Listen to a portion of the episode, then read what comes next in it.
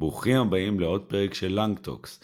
היום יש לנו פרק שמדבר על איך להגדיר את האפליקציית LLM. בעצם השלבים הראשונים זה ייגע מאוד ב- למנהלי מוצר, ואיך הם אמורים לתכלל את כל האירוע הזה, מלהגדיר את ה-MVP, אחרי זה איך הצעדים הראשונים ב production, איך עושים איוולואציה, איך מתנהלים עם מפתחים ואיך אה, מעלים באגים, ואחרי זה גם נדבר על הפאנל שאתם מכירים מאפליקציות רגילות, פאנלים של צ'רן, פאנלים אגרגטיביים אחרים, ואיך הם אה, ממומשים ב-LLM אפליקיישן. אז יאללה, בואו נתחיל.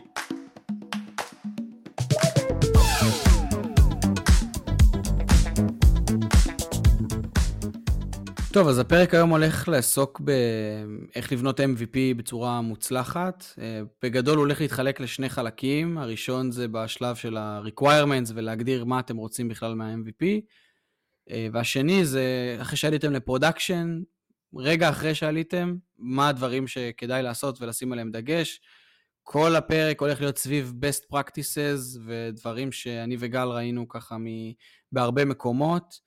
אה, אז יאללה, בואו נתחיל. אמ, אני חושב שהדבר אה, הראשון זה באמת לבחור את ה-use case שאתם רוצים אה, להתמקד בו. אז אה, מעבר ל impact analysis די קלאסי ל-use case שאתם בוחרים לעשות, יש פה איזה אלמנט מיוחד ב-MVP ל-LLM אפליקיישן, שהוא cost of error שאתם צריכים להעריך.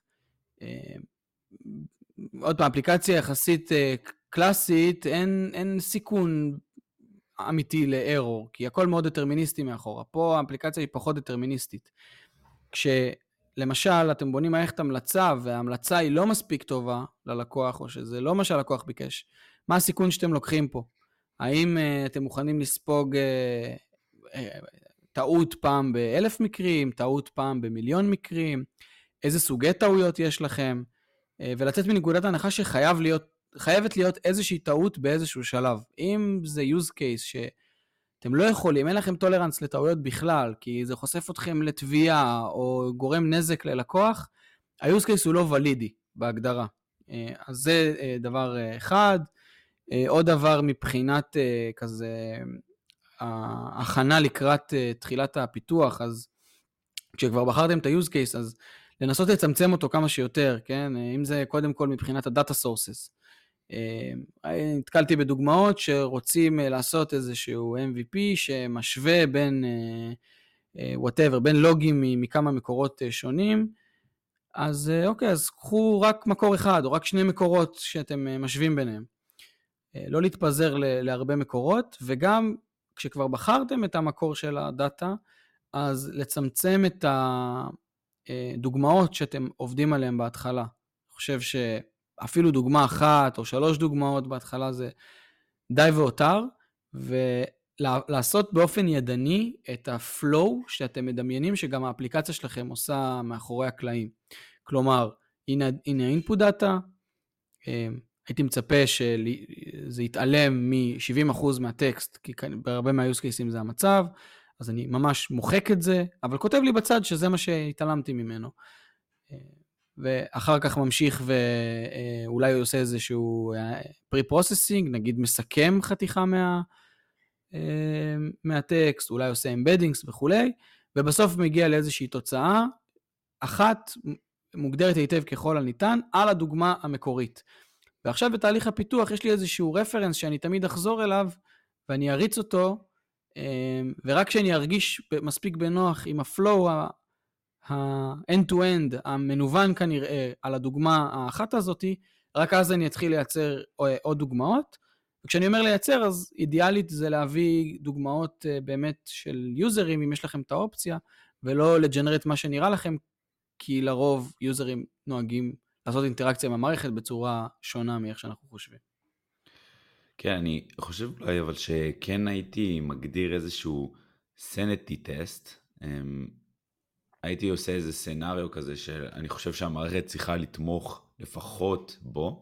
זה לא אומר שזה, שזהו, זה האפליקציה מוכנה ל production, אבל זה אומר שזה עובר איזשהו רף שאנחנו הגדרנו אותו מראש. לנו יש איזשהו, אמ, איזשהו סט של חוקים שאנחנו רוצים בעצם שהאפליקציית צ'אט שלנו ת, תמלא. זה אומר, הוא צריך לעשות המלצה על X, והוא צריך, ובהמלצה הזאת צריך להיות X, Y ו-Z, אמ, באיזושהי הסתברות כלשהי, אה, וזה אומר אחרי זה שיש איזשהו סוג של סגנון לתגובה שלו בסיטואציות מסוימות. והגדרנו איזשהו סט של sanity rules כאלה, או sanity test של scenarios שהוא צריך למלא, ואנחנו קודם כל בודקים לפני כל העלאה ל production, שזה עדיין, אין לנו רגרסיה בסנטי טסט הזה. אז זה מה שאולי נוגע קצת בסנטי, ואני חושב שעוד איזשהו נקודה ששווה למנהל מוצר סלאש אה, סלאש מפתח אה, לקחת בחשבון כשאתה מדמיין את האפליקציה שלך, זה מה הפלואים והאם יש פה איזשהו אישו עם latency. כי בשונה מאפליקציה רגילה, יש לנו פה אפליקציות צ'אט, רוב הסיטואציות באפליקציות צ'אט זה שבן אדם מצפה לתגובה די מיידית ברמה של השניות, וכיום לפחות הרבה מהמודלים לא, לא עומדים בזה. זאת אומרת, יש לנו בעיה עם, אה, עם latency כשאנחנו מתעסקים עם GPT-4, שאנחנו עושים דברים חוץ מבאמת לתת תגובה, אלא אנחנו הולכים להביא, עושים את הריטריב, הולכים להביא דאטה מהדאטה, מהדאטה, מהוקטור DB, אז יש פה איזשהו פנלטי שאנחנו לוקחים, ולאו דווקא הדברים האלה ייפתרו בצורה תוכנתית, כן? יכול להיות שאתה צריך בתור אה, מנהל מוצר לדמיין אולי פתרונות UXים, UIים לדברים, אמ, אולי איזושהי אנימציה שקופצת שמסבירה מה קורה ברקע, אה, אבל נותנת ל user איזשהו, איזשהו אה, signal ש, שקורה משהו והצ'אט לא נתקע, וזה יכול לבוא, להביא איזה פתרון ביניים, לאו דווקא תמיד זה בוא נשפר את ה-latency. אמ, יש גם דברים אחרים שאפשר לחשוב עליהם, כמו prompt engineering וכל מיני דברים אחרים, ש... של שיפור של latency כזה או אחר, אבל צריך לד... לקחת את, את כל החשבון, את, לקחת בחשבון את ה-latency בזמן התכנון של האפליקציה, ואפילו הייתי אומר שגם מנהלי מוצר צריכים לדעת, אוקיי, יש לנו use case, נניח של לג'נרט המון טקסט, למשל אימייל, ואוקיי, איך אנחנו חשבים את ה-latency? אז יש אתר כזה של GPT Tokenizer, אתם יכולים לקחת אה, נגיד אה, דוגמה אחת של אימייל, ולקחת את זה ל-GPT tokenizer, לעשות אה, חשבון די פשוט של נגיד GPT-4, יש לו 20 טוקנים בשנייה, ל-GPT 3.5 יש 50 טוקנים בשנייה, סדר גודל, כן, זה average, ואז לחשב כמה, כמה זמן תגובה הולך להיות לכם בפלואים שונים באפליקציה. והסדר גודל שאני ראיתי זה ש... אם זה פשוט אה, שיחה ואנחנו הולכים להגיב ל user, משהו כמו 2 עד 3 שניות זה הזמן הסביר. זה גם אחרי 3 שניות נגיד ל LangSmith, שזה הפלטפורמת אה, monitoring, כבר צובע את זה בצהוב, אה, לפני זה זה ירוק, כאילו מבחינת ה-latency. ומעל, נגיד אם יש לנו recommendation או משהו שהוא קצת יותר מסובך, אז נגיד אם אנחנו הולכים לכיוון של השש שניות, מעבר לזה אתם כבר צריכים לחשוב על פתרונות UI UX ים שייתנו איזשהו סיגנל ל user שלא יחשוב שהצ'אט נתקע. גם בהרבה מקרים אפשר, uh, במקום לחכות שכל ה generation הזה יסתיים, לתת את זה בסטרימינג, ואז בעצם להסתכל על time to first token. שוב, זה כנראה יהיה רלוונטי יותר ב... ב chain האחרון שיש לכם ב flow, בזה שאשכרה כותב את ההודעה, ואם יש לכם משהו שלפני כן, אה, לא יודע, עושה את ה recommendation וכולי, הסטרימינג כנראה יהיה פחות רלוונטי שם. אה, אבל זה גם עוד איזה משהו אה, שאפשר להסתכל עליו בהיבטי latency. אה, עוד דבר שעולה לי זה, כמו שבאפליקציה רגילה אנחנו בונים איזושהי Figma כדי לדעת איך בסוף דברים הולכים להיראות, גם פה הייתי מציע, כדי לתקשר עם ה stakeholderים, מה אנחנו בעצם עומדים לבנות פה, פשוט לייצר mockup של צ'אט flow. ואידיאלית גם לשים את ה-latencies של הדברים שאתם, כמו שאתם מצפים שהם יהיו. אמ, זה יעלה הרבה מאוד פידבק. אני חושב שאחד ה feedbackים הכי מרכזיים שאתם תקבלו, זה שה output הוא לא באמת מה, ש... מה שהתכוון המשורר ש... שבאמת יחזור. תן דוגמה. נגיד, המשימה שאתם מתעסקים בה היא לעשות summarization. ההגדרה ל summarization היא, היא רחבה, צריך להגדיר בדיוק מה אתם מצפים שיהיה ב output מבחינת ה summarization. תשבו עם ה stakeholderים ותנסו להגדיר ביחד, אולי יהיה להם קצת קשה אה, לדייק את מה יכול להיכנס ומה לא יכול להיכנס ובאיזה פורמט כל דבר יכול להיכנס, אבל אם תראו להם איזשהו flow, פשוט תראו להם דוגמה ל document שאתם אמורים לעשות אותו summarization, פשוט תריצו את זה אפילו עם קריאת API רגילה ל-GPT, אה, summarize this document, תראו להם מה יוצא, והם יגידו לכם, כן, אבל זה לא summarization טוב, כי 1, 2, 3, 4. מעולה, אז קיבלתם את הפידבק שאתם רוצים. עוד דרך, אגב, לעשות את זה, זה לקחת document ולבקש מ domain expert, לצורך העניין, שיעשה לכם את ה summarization, גם את זה לוודא מול ה stakeholder, שזה באמת נראה לו טוב, אה, ואפילו לקחת את הסיכום, לדוגמה, הזה ל stakeholder נוסף, בשביל לעשות עוד איזושהי ולידציה אפילו עוד יותר מהודקת לאבסטרקציה שאתם עושים, לאיזה סוג של summarization uh, אתם מנסים לעשות, ובעצם לבנות את ה prompt בהתאם. Uh, ועוד נקודה אחת, uh, היא בעצם uh, גם איזושהי נטייה לעשות, לקחת דוגמאות בודדות ולנסות לעשות איתם tweakים ל prompt. אפילו לפני production, כן? אתם לוקחים איזה דוגמה, או מישהו עשה לכם, שיחק קצת ב-MVP שאתם עומדים להעלות, הוא אומר, הנה דוגמה שעשיתי אותה, וזה, אין, כל הפלואו קרס, זה לא עבד. ואז אתם מסתכלים על הדוגמה אחת, אתם רואים איפה זה נכשל, אה, נניח שזה גם פשוט, עוד שנייה נדבר גם על זה, ובעצם עושים איזה שינוי בפרום שהוא מאוד נקודתי לדוגמה האחת הזאת שהבן אדם שנתן לכם פידבק, אה, אה, שזה פותר את הבעיה שלו. ובעצם מה שעשיתם פה מאחורי הקלעים זה משכתם את השמיכה הקצרה הזאת מאחד הכיוונים, וזה לא באמת דרך אפקטיבית להשתפר בצורה.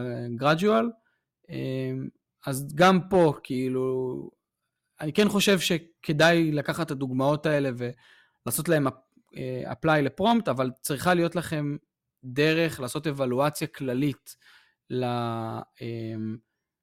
לפלואו שלכם, או לפרומפט ספציפי, לצ'יין ספציפי, על בסיס איזשהו דאטה סט מתויג. אני סופר מסכים עם זה.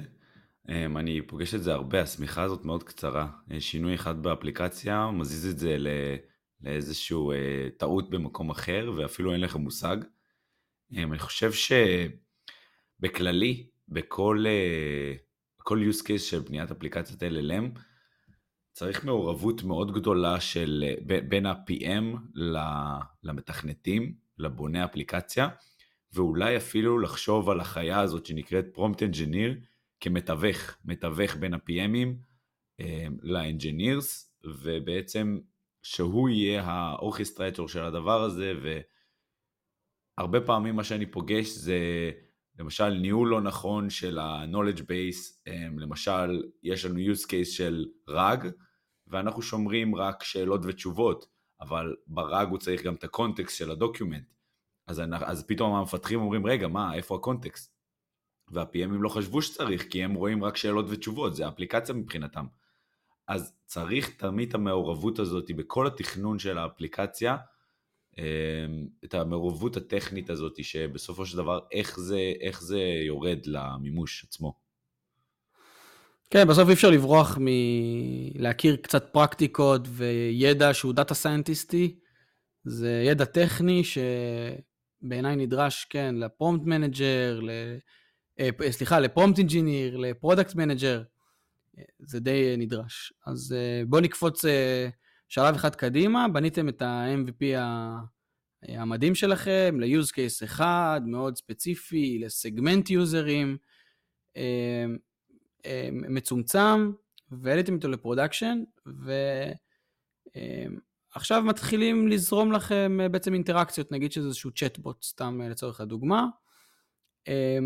הדבר הראשון שאתם רוצים וצריכים לעשות זה כנראה monitoring, מה עובר בעצם בצ'טבוט.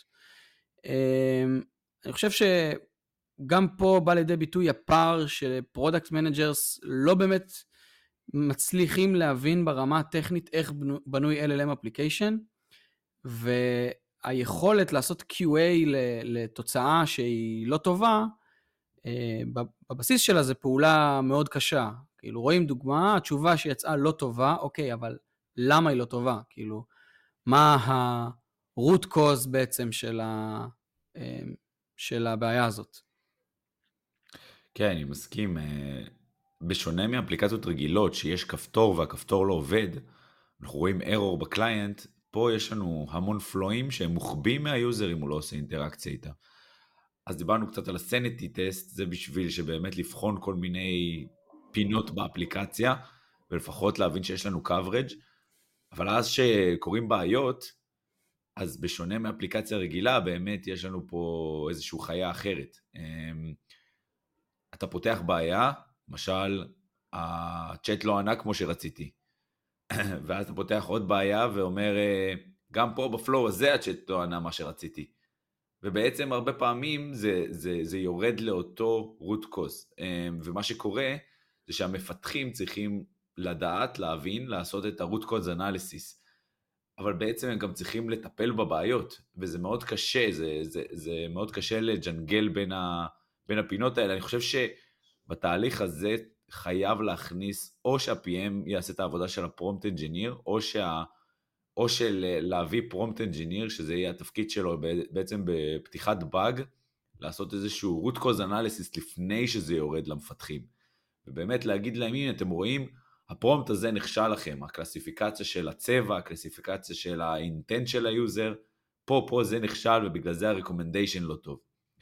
אני חושב שזה חשוב וזה מונע הרבה תסכול מבחינת ה engineers, כי בסופו של דבר ה engineers יגידו, טוב, תביא לי, repro, אה, תביא לי איך, איך, איך אני מג'נרט את זה עוד פעם, איזה flow עשית.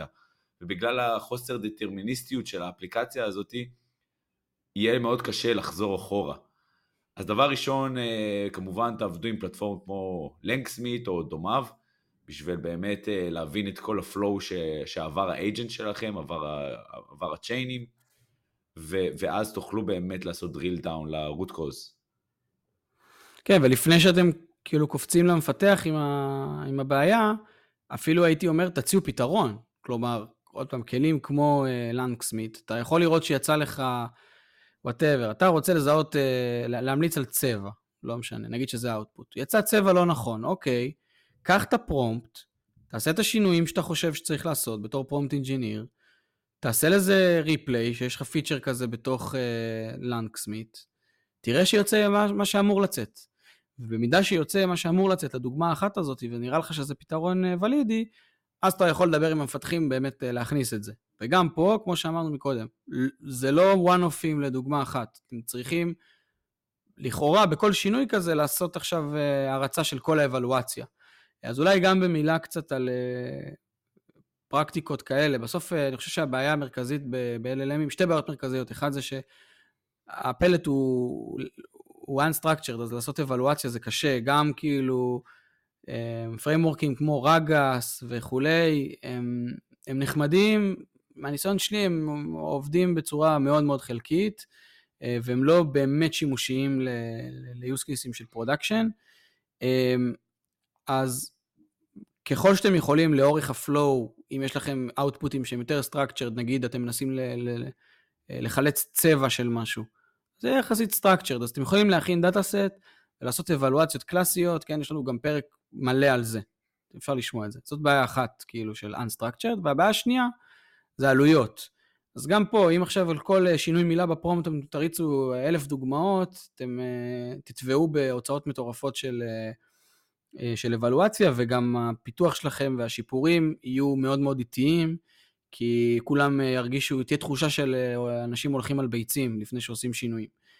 אז הייתי אומר, כאילו, על כל, כל השינויים הוואן-אופים האלה, קודם כל תנסו להתמקד באזור מסוים. נניח יש לכם אפליקציה עם עשרה צ'יינים אחד אחרי השני. אוקיי, קחו עכשיו פיד, 30 פידבקים על צ'יין ספציפי, שהבעיה הייתה בצ'יין ספציפי, מבחינת איפה ה-root cause אה, של הדוגמה. עכשיו תעשו 30 שינויים קטנים, או כמה שינויים קטנים, שיפתרו את כל ה-30 בעיות האלה. ועכשיו תריצו אבלואציה ספציפית רק על ה chain הזה.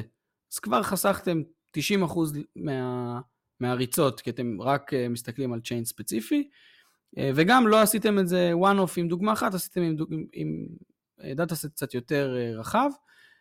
וגם פה, לפני שאתם קופצים לאלף דוגמאות, תריצו 10, 20, 30 דוגמאות, תראו שזה בכלל בכיוון, תשתמשו ב sanity examples שלכם, לראות שזה לא, שב, לא נשבר שום דבר אקוטי, ורק אז תריצו את האבלואציה המלאה. בתכלס היא יכולה גם לרוץ גם פעם בשבועיים, זה, זה סביר לגמרי. אני חושב שנגעת ב structure וכשאנחנו מוציאים משהו, אז באמת יש את ה-unstructure, ופה אני חושב שאם נסתכל שנייה על הצד דווקא ה data scientist, developer, הרבה פעמים אנשים פשוט רוצים להסתכל על איזשהו מטריקה ולהגיד, הנה, אתה רואה, לא שיפרתי או כן שיפרתי את ה quality של התשובה. ופה יש איזה משהו אחר קצת, אמ, שה product manager גם צריך להיכנס. הרבה פעמים מה שיש זה שיש פרמטרים או מטריקות לא איכותיות, אמ, אלא יותר קריטריונים שאנחנו רוצים שה-LLM יעשה להם follow. למשל, שיגיב בטון קזואלי ולא בטון professional. וזה איזה משהו כזה שהוא מאוד מאוד רך, נכון? אה, אז את כל הדברים האלה, אני חושב שמפתחים ו data scientist-ים קצת מזניחים מאחורה. מבחינתם תשובה נכונה זה תשובה נכונה, ומצד ה user שחווה את האפליקציה זה כן מאוד משנה. אה, אז אני חושב שכן שווה ל-PM להבין מה חשוב מבחינת קריטריונים אה, אני קורא להם soft metric, מה שווה לו להגדיר, ולהגיד למתכנתים ול data science להגדיר criterions, יש, יש אבלואציה כזאת, אה, אתה עושה אותה בעזרת LLMs, ואתה עושה אבלואציה ל-LLM שלך שהוא עומד בקריטריונים, וגם את זה, אה, גם את זה בעצם אה, לאסוף ולהבין שאין פה איזושהי נפילה מבחינת, אתה יודע, גם מבחינת אפילו מטריקות כמו ויולנס אה, או, אה, או הרמנס וכל מיני דברים כאלה שהם אה, מאוד סופט, אבל הם, הם גם מאוד חשובים לשיחה בסופו של דבר. וכמו בכל אפליקציה, צריך להסתכל גם פה על, על ה funnel שלכם. אני חושב שבתור התחלה, לעשות איזה Excalidraw, או כל אפליקציה אחרת שנוח לכם לשרטט בה את ה flow של האפליקציה, של ה-LLM application, זה סופר אה, עוזר גם לתקשר אה, יותר בקלות עם המפתחים, אם עכשיו מכניסים איזה chain חדש ב flow וכולי, אה, אז התחלה טובה. וגם אחרי זה שהולכים ל analytics, כן, זה יכול להיות בכל מוצר analytics קלאסי בתור התחלה, Mixpanel או, או דומיו. פשוט לראות את ה flow-ים המרכזיים שלכם ב production. איזה flow-ים user-ים שלכם עוברים. עכשיו זה... זה נשמע טוב על הנייר, אבל בפועל, אה, אתם יודעים, conversation chain, זה לא שאני באמת יודע מה ה user דיבר שם ואיזה מהחוויות היו שם טובות או לא טובות. אז זה לא מדהים, אין, אני לא מכיר פתרון אה, מצוין לאתגר הזה, אבל אני חושב שזה אחלה בתור התחלה. להבין איפה, איזה פלואים היוזרים שלכם עוברים, לא יודע. אתם רואים ש... 80% מהיוזרים בכלל לא מצליחים להגיע ל-use case שניסיתם לממש, לפעולה, לא יודע, לפלואו של ההמלצה. כולם נתקעים בקונברסיישנל. אוקיי, אולי יש לכם איזושהי בעיה בראוטר שדוחפת את כולם לקונברסיישנל ומשם הם נוטשים. אז צריך להסתכל על, לרדת עכשיו, לעשות דאבל קליק על הראוטר ספציפית ולהבין איך לשפר בתוכו את, ה, את ה flow. אמ, וה funnel הזה, הרבה פעמים הוא גם לא בהכרח חד-כיווני, כאילו לא חייב להיות איזה עץ, יכול להיות כאילו גרף. יכול להיות שאני מגיע ל... להמלצה, והמלצה לא יוצאת מספיק טוב, אז אני עובר ל conversational. אמ, גם את זה אפשר לעשות ויזואליזציות לא הכי נוחות בעולם, אבל אה, סבירות ב, בכלי analytics, uh, ובאמת לנסות לפתור את הבעיות שכואבות ליוזרים שלכם. ואם יש לכם עכשיו flow, שאתם אומרים, אין, הפלואו זה עובד גרוע, chain של ההמלצה עובד ממש גרוע, אבל אף אחד לא מגיע לשם, אז כנראה זה לא הדבר הכי חשוב. תתמקדו בכלל לגרום לאנשים, קודם כל, אה, top of the funnel לטפל קודם כל, שיגיעו ל... בכלל לפלואו הזה של, של ההמלצה, אמ, שזה מוביל אותי לדבר האחרון שרציתי להגיד בנושא הזה, שגם פה כשאתם מתחילים עכשיו לעשות אבלואציות, כשאתם עוד פעם ב production, אז ה data set שלכם, בשונה מה data set כשעוד בניתם את ה-MVP, צריך להיות כזה שמייצג את ה distribution שלכם ב production. אם 80% מה user-ים שלכם הולכים ל-recommendation flow עם פרמטרים מסוימים, תדאגו שגם ב data set יהיה לכם 80% מהדוגמאות flow־ים שמובילים בסוף ל recommendation עם, עם אותם פרמטרים, כדי שתדעו באמת כמה אתם משתפרים או לא משתפרים ביחס למה שהיוזרים שלכם חווים. זה שונה מאשר לקחת פשוט דוגמה מכל flow. זה, זה הרבה פחות מייצג, ועוד פעם, זה יחסית basic ב data science, אבל הרבה נופלים בפרקטיקה הזאת. כן, אני חושב שמה ששונה אולי בעולם הזה של product manager monitoring application, זה כל הצד האגרגטיבי. כי באפליקציה רגילה, הבן אדם לחץ על הכפתור של ה-add to cart, ואנחנו יודעים כמה פעמים הוא לחץ, ויש לנו Google Analytics שיעשה לנו איזושהי אגרגציה, ואנחנו נבין מה, מה הולך באפליקציה, מאיפה הוא בא, מאיפה הוא עשה churn, דברים כאלה. אז פה, באפליקציית LLM, פתאום יש לנו איזשהו עוד אלמנט סמנטי, מאוד uh, natural language wise. אנחנו צריכים להבין איכשהו איזה נושא הבן אדם מדבר עליו לפני שהוא עשה churn, סתם דוגמה, כן? או מה גרם לו לעשות churn בשיחה, וזה מאוד uh, אמורפי כזה. אז אין, אין כלים, נתחיל מזה שאין כלים טובים היום ל product managers בשביל לעשות אגרגציה על כל מיני פינות באפליקציה. מה שאני כן מכיר זה כלים שהם קצת יותר טכניים, הם uh, חצי product manager, בוא נגיד product manager טכני יותר, הוא יכל, uh, אתה יודע, לעשות את ה ramp-up הזה ו- ולהבין, אבל uh, בוא נגיד זה חצי product manager, חצי prompt engineer, data scientist־י כזה. יש כלים כמו Lilac למשל, שהוא סוג של, אתה יכול לטעון עליו data set ובאמת לעשות uh, כל מיני אנליטיקות uh, סמנטיות יותר. אתה מגדיר נגיד קונספט uh, מסוים, uh, בוא נגיד אני רוצה להבין כמה אנשים דיברו על, uh, על המוצר X. אז אני אגדיר לו דוגמאות חיוביות ודוגמאות שליליות של uh, מה זה אומר שיחה על מוצר X, ואז בעצם אני אוכל uh, להביא את כל השיחות הדומות לקונספט הזה. קונספט זה בעצם איזשהו bucket של דוגמאות חיוביות ושליליות, וככה אני יכול לעשות אגריגציה. ומשם, once יש לי את הקלסיפיקציה הזאת, ש... אז אני יכול להבין, אוקיי, מי מתוכם עשה צ'רן אחרי, ה... אחרי השיחה הזאת. אני יכול להתחיל לאסוף אה, דברים אגרגטיביים יותר. ואולי לצייר איזשהו flow, funnel של, אה, של צ'רן נגיד, ש... שאתם מכירים מאפליקציות רגילות. טוב, אז על מה דיברנו היום? Um, התחלנו מ... uh, best practices ל-MVPים, uh, איך בונים requirements כמו שצריך, um, איך בעצם עושים את ה-prompt engineering ו-optimization uh, לאורך הדרך, ואז ברגע שאתם עולים ל production, גם איך לעשות monitoring כמו שצריך, לאסוף פידבק uh, מ-QA, שאפשר uh, to take action on it, uh, כשדורש מינימום זמן מהמפתחים. איך עושים אה, קצת אה, אנליטיקות, גם ברמה, ברמת הפאנל הרגיל וגם ברמה קצת יותר סמנטית. אמ, וזהו, וזאת גם אולי הזמנה נוספת ל- לשמוע את הפרקים היותר טכניים שלנו, אם אתם אה, מנהלי מוצר, כדי באמת ל- לרכוש את הידע שאתם צריכים כדי לעבוד בצורה יותר אפקטיבית עם, ה- עם הצוות. אז תודה רבה, ונתראה בפרק הבא.